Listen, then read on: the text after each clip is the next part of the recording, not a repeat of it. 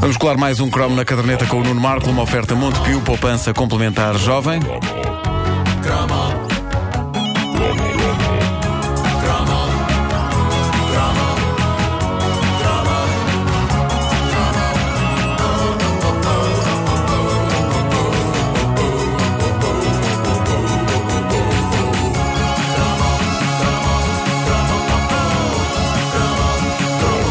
Este cromo é muito especial para mim, não só pelo tema em si, que me diz muito. mim? eh, sim, Vasco, em si. Eh, agora que é um influente da lista do Expresso, eh, penso que está na altura de é, começar a tratar por você. na- na- no Expresso como uma das 100 pessoas mais influentes. É verdade, é Mas não- verdade. Não, há uma altura mínima para isso. Tá boa. Ouve lá, ó, Vasco, Eu estou-me a rir, mas influenciar, epá, eu para fiz o texto de homenagem. Fiz o texto Sentem? de homenagem. Sentem-me o poder de influência sobre vocês ou não? Sim, sim, imenso. Não- não estou a sentir. influenciado, sim. Mas eu acho que é merecido. Não, ó, Epá. Vasco, eu não te vou fazer isso. Desculpa. É que ele está-me a influenciar por ele. E está a fazer isso só a olhar Tá, para tá, ti. é só incrível. telepaticamente. Incrível. Ah, mas eh, mas e- e- este tema, para além disso, foi sugerido por um ouvinte nosso que, tal como eu, se chama Nuno Frederico. E é incrível porque é o primeiro Nuno Frederico que eu conheço. Ou seja, os Antónios Pedros e Josés Pedros e Joões Pedros e Antónios Manuéis, essa malta, que são os, os, no fundo os topês, não é? Os, os, os tomanés, os tomanés, os cajós, Carlos Jorge. eh, eh, essa malta encontra sempre outros como eles, podem formar tribos, mas não os Nunos Frederico. Eu julgava que era Os um... nufés. Os nufés. Os nufés! nufés ou nufis? Por acaso, depois. O nufi. Fi. Pá, sim, tu não vais logo para o E, vais para a letra mais à frente, se calhar. Eh, eu julgava que era um nufé ou nufi solitário no mundo, mas até ver há mais um. Se houver mais algum para além de mim e do Nuno Frederico Fonseca Tavares, que diga, porque isto é emocionante. Para quem não sabe, a razão por que se chama Nuno Frederico é um filho, eu não tenho dúvidas que é para efeitos de zanga. Eu lembro-me que quando os meus pais se zangavam comigo, quando eu fazia alguma coisa mal, eu ouvia Nuno Frederico! E isso era aterrorizador, porque Nuno é um nome suave e pequenino, mas o Frederico, epá, dispara a coisa para a estratosfera. Mas também parece que alguém te chamou para participares no preço certo. Ah, isso também é verdade. Não Por é? acaso o tom, o Não tom é? dizer Nuno Frederico, venha jogar! Agora imagina Ah, as descomposturas que levava o Dom Duarte. Duarte, É- Miguel, Rafael, José, Carlos, no António. Porque é são muitos nomes. Mas a meio cansavam-se é. e desistiam. Ah, já com a minha irmã foram muito suaves porque a minha irmã não tem segundo nome, é só Ana e depois vêm os apelidos logo a seguir. E a verdade é que a minha irmã sempre se portou muito pior do que eu. Dava dentadas e nunca ouviu um Ana Frederica, que era como ela se devia chamar, eh, que eu comem todos ou à moralidade.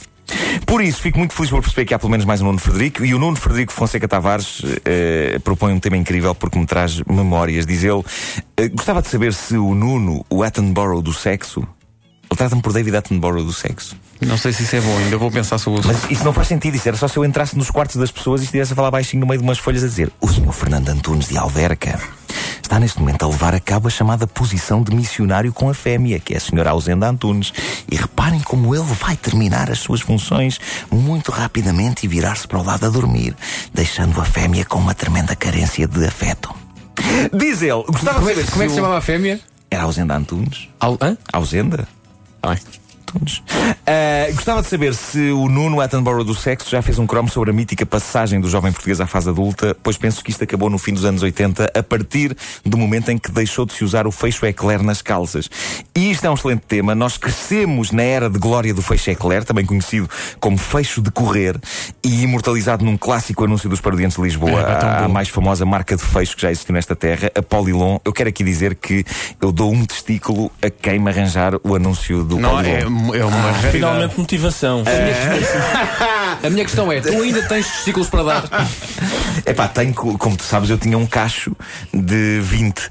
Eh, no entanto, ao longo da história desta rubrica e com as coisas todas que as pessoas me foram envi- enviando, eu tive que enviar também muitos dos, eh, dos E meus testículos. E E agora o que é que as falam pessoas. apenas é só, dois. Só uma dúvida, é? Imagina, alguém te arranja o que tu queres e tu dá. O que é que a pessoa vai fazer com esse teu testículo? Pá, mete num frasco com uma etiqueta a dizer testículo de Marco. Ahm, Está bem. É mau, não? A genitália do Rasputin está também em Pois está. Pois, Não é? É uma. É pá, mas atenção Pá, eu, eu, se me dessem a genitália do Rasputin, eu punha aquilo em cima da televisão, em casa, é pá, num apron.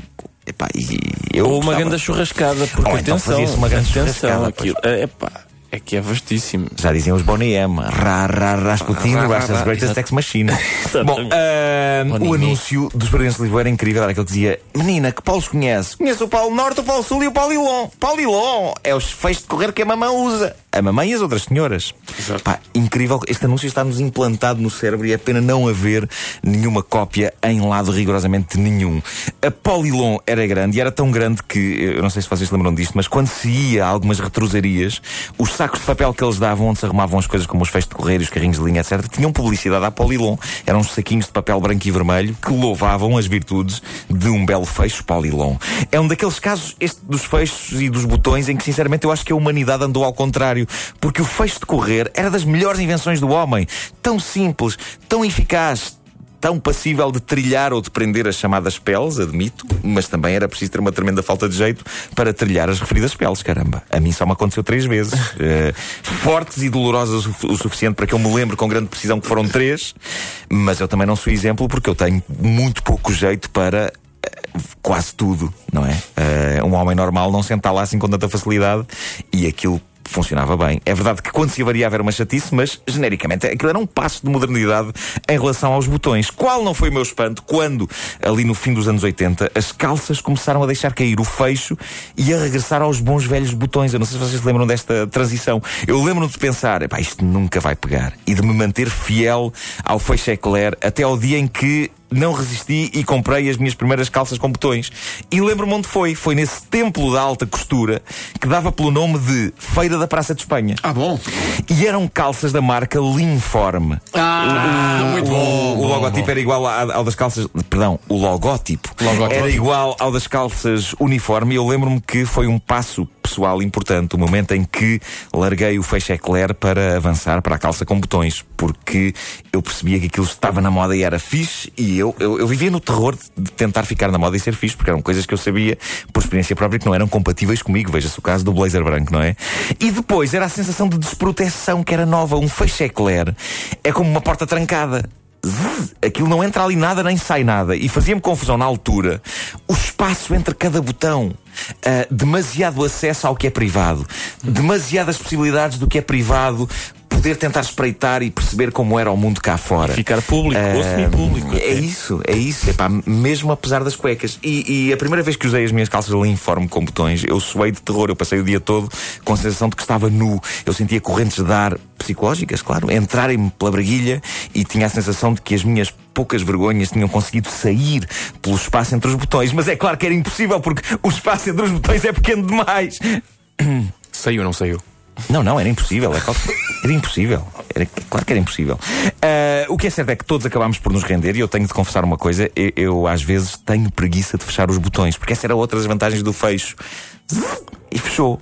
Eu, eu vou confessar-vos isto: eu quando estou em casa, se eu tenho de abrir, e obviamente que tenho de abrir a altura, tenho que abrir, eu, eu deixo aberto. Já não fechas? Já não fecho. Eu, eu, deixo aberto. São o... três botões, mas quão preguiço. É pá, eu deixo aberto. Uh, o problema é esquecer-me depois. Uh, e uma vez fiz. Pois. Isto é absolutamente verídico. Fiz todo um número de dança, quando era jurado da Operação Triunfo, todo um número de dança com a braguilha escancarada. Uma coisa coreografada pelo Marco de Camilis. Há registros disso? E, e eu só dei por isso quando fui para a mesa do júri. Não, eh, de facto há que aquilo está. Tá, tá, eu acho que aquilo está na, no YouTube, só que Uh, em vez de ficar calado, eu cheguei à mesa do júri e, e disse: Alguém notou que eu estava com a barriguilha aberta? Porque eu percebi, uh, porque me sentei, ficou assim meio esgaçado.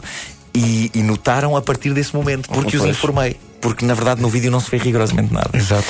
Eu devia calar-me mais vezes. As calças, as calças com botões dão mais nas vistas quando te esqueces de, de fechar do Sim. que o fecho. O fecho, se calhar, até passa, passa bem, ninguém nota. Agora com os botões, não. As minhas primeiras calças de botões, Mustang. Aê, lá!